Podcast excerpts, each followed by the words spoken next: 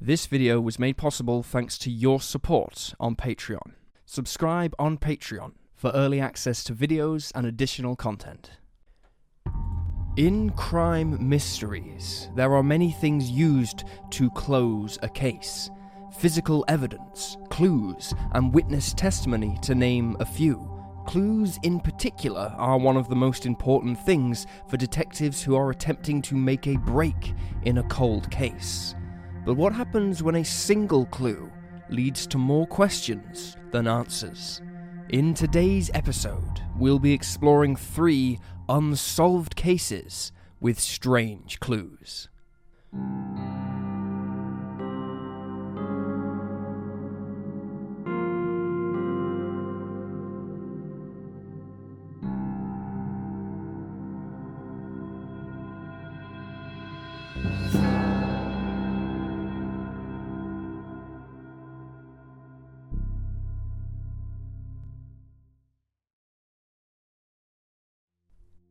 Ethel Hughes.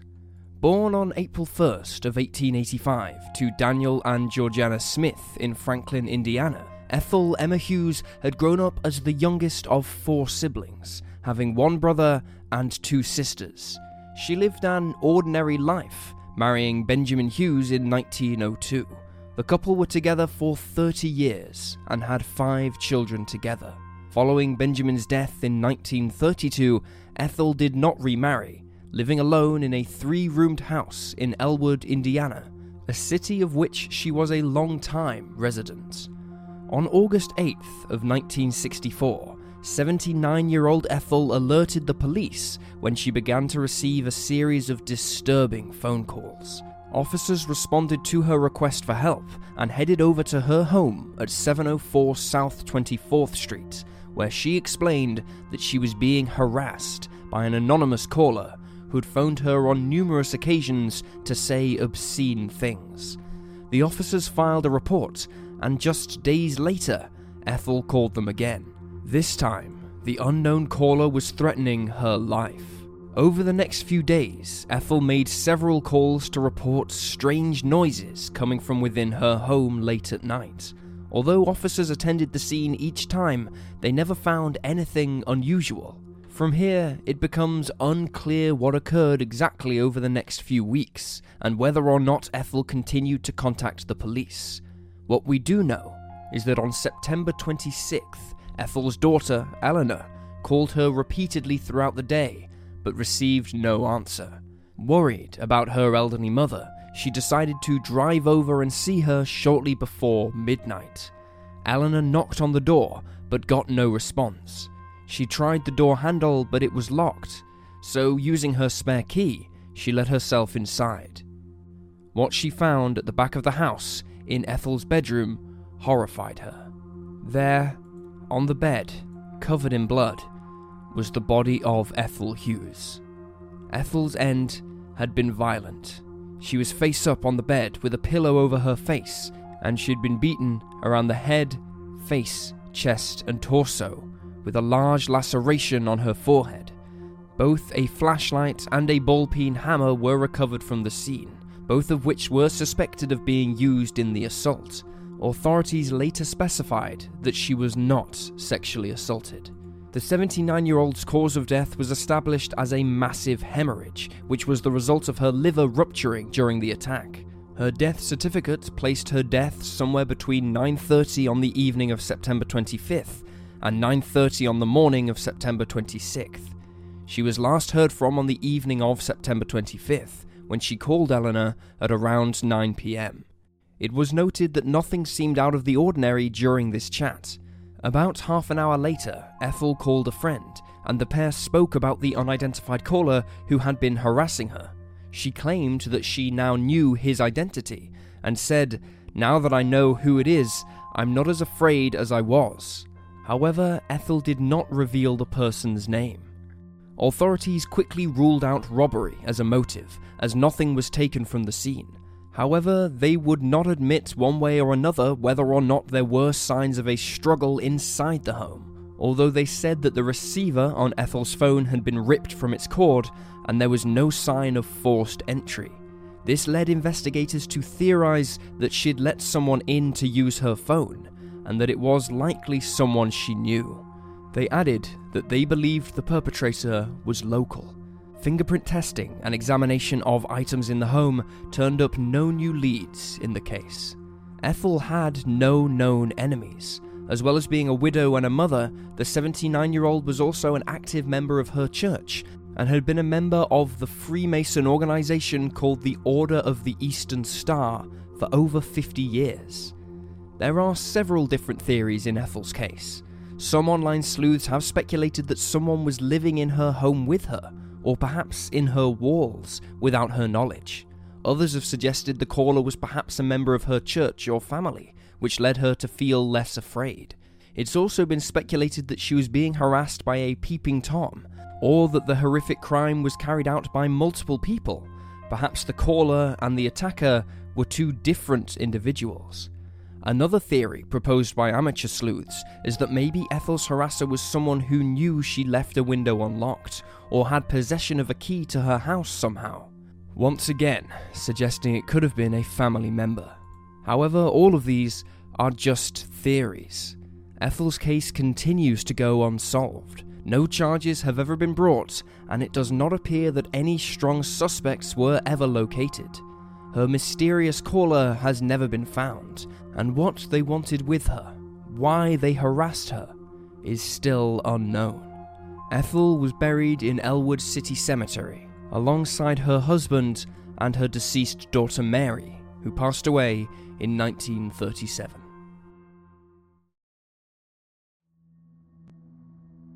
James Coe. Born August 14th of 1930, James Irvin Coe grew up in Burkesville, Kentucky, where he was part of the Coe Ridge Colony, a community founded by Ezekiel and Patsy Ann Coe in 1866, following the abolition of slavery in the United States. Following James's transition into young adulthood, however, he married Roberta Allen, and the couple moved to Indianapolis, Indiana.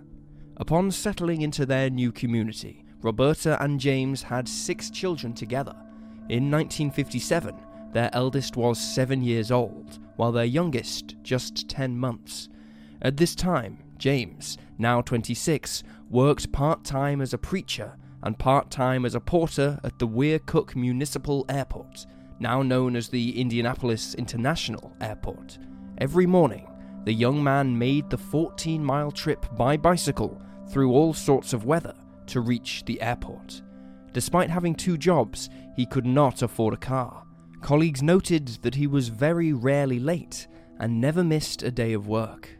On April 8th of 1957, at 5:15 a.m., James began his normal journey to work, departing from North Keystone Avenue. He made it 4 blocks from home when a truck appeared behind him and the driver increased their speed. Alarmed, James attempted to move out of the way to let the truck driver past, but the vehicle moved with him and struck the father of six, crushing James's skull and sending his body crashing to the curb. This incident was witnessed by a 16 year old paper girl who was out delivering the Indianapolis Star just 300 feet from the scene. She told authorities that it looked as if the driver had purposefully hit the 26 year old and explained that this truck was an apple green van style truck. After hitting James, the driver reportedly pulled over a short distance from the scene and exited their vehicle. They approached the father of six before picking something up, tossing it into the back of their truck, and fleeing. However, the paper girl was unable to tell exactly what had been picked up, and she could not identify the perpetrator either. While examining the scene, investigators located James's wallet, which contained the photos of six different teenage girls, three of which had love notes scribbled on the back. One read, With love to Irvin. I'm looking forward to that date Saturday night. However, the note was unsigned. It was never publicly disclosed what the other notes said. Finding this rather unusual, the police then spoke with the 26 year old's wife, Roberta, who explained that she had found the photos a few months prior, but when she asked James about them, he refused to tell her where he'd gotten the images, or why he had them, or who the girls were. Less than one week after her husband's death, Roberta began receiving calls threatening her life and the life of one of her friends. Although the caller was identified as a man, his name was never discovered. The exact words spoken by the caller have never been revealed, with newspaper articles from 1957 stating only that the anonymous man was threatening. Despite the somewhat distinct nature of the van which collided with James and his bike, the vehicle has never been found. Likewise, the identities of the girls in the photographs have never been discovered. In the days following the murder, police received about 150 telephone reports in relation to James's case, but sadly none of them panned out. According to some reports, there were several possible suspects identified. One of these suspects was a local man who was scheduled to take a polygraph test in the days following the incident, but he was never arrested, and his name has never been made public. There are several different theories in James's case. Some online sleuths have speculated that the 26 year old was attacked by the father of one of the girls whose photo was found in his wallet. This would suggest that the part time preacher was having some kind of inappropriate relationship with the girls. Others have speculated that perhaps the culprit was a jealous lover of one of the young women. Another prominent theory is that Roberta had a friend or family member murder James for humiliating her, or perhaps because she feared for the safety of her children after finding the photographs. Armchair detectives have added that maybe the phone threats were made simply to throw off investigators. However, others have proposed the idea that maybe the images were of his high school girlfriends, while it's also been suggested that James was a victim of a hate crime and nothing more. This is all, of course, simply conjecture, as we have no real evidence to point in any one direction. It seems likely that we'll never know what happened to James, very little evidence, if any, was left behind at the scene, and the photos of the girls in his wallet were never made public. James was buried in the New Crown Cemetery and Mausoleum in Indianapolis. Helen Tobolski. On the morning of Saturday, March 22nd, 1975, 62 year old Helen Tobolski arrived at the University of Notre Dame, Indiana, to start her shift as a custodian. Most cleaners started at 8 am, but Helen preferred to start at 7 as it meant she could earn some extra money by working overtime. Her time card showed that she punched in bang on 7 am as normal, and she grabbed her necessary cleaning supplies before heading to the Aerospace Engineering Building to begin her day. Two hours later, at 9am, an engineering professor by the name of Dr. Hugh Ackett entered the building. Heading from the offices to the machine shop, he found the body of Helen lying in the hallway in a pool of blood. He immediately called the authorities. Sadly, we know very little about Helen's life. She was born in New Carlisle, Indiana, on May 22nd of 1912. She married her husband, John Tobolski, in 1933, and the couple had two children together, although one died just age two in 1941. John passed away suddenly 20 years later in 1962, which is when Helen began to work at the university. She never remarried and had no known enemies. By all accounts, she enjoyed her job and was well liked by the staff at the university. This fact made her murder all the more baffling. When law enforcement arrived at the scene of the crime, it was determined that Helen had been shot, specifically with a small caliber weapon from behind her left ear at close range. Looking around the classrooms, the police noted a strange message scribbled on a blackboard near to where the 62 year old's body was found. It read 22175 the day I died. The message has never been confirmed to be in Helen's handwriting, but investigators suspected that she was forced to write the message and got confused about the date while in a state of panic. Upon questioning staff and students alike, no one came forward to take responsibility for the message, although it is still possible that it's unrelated to the case.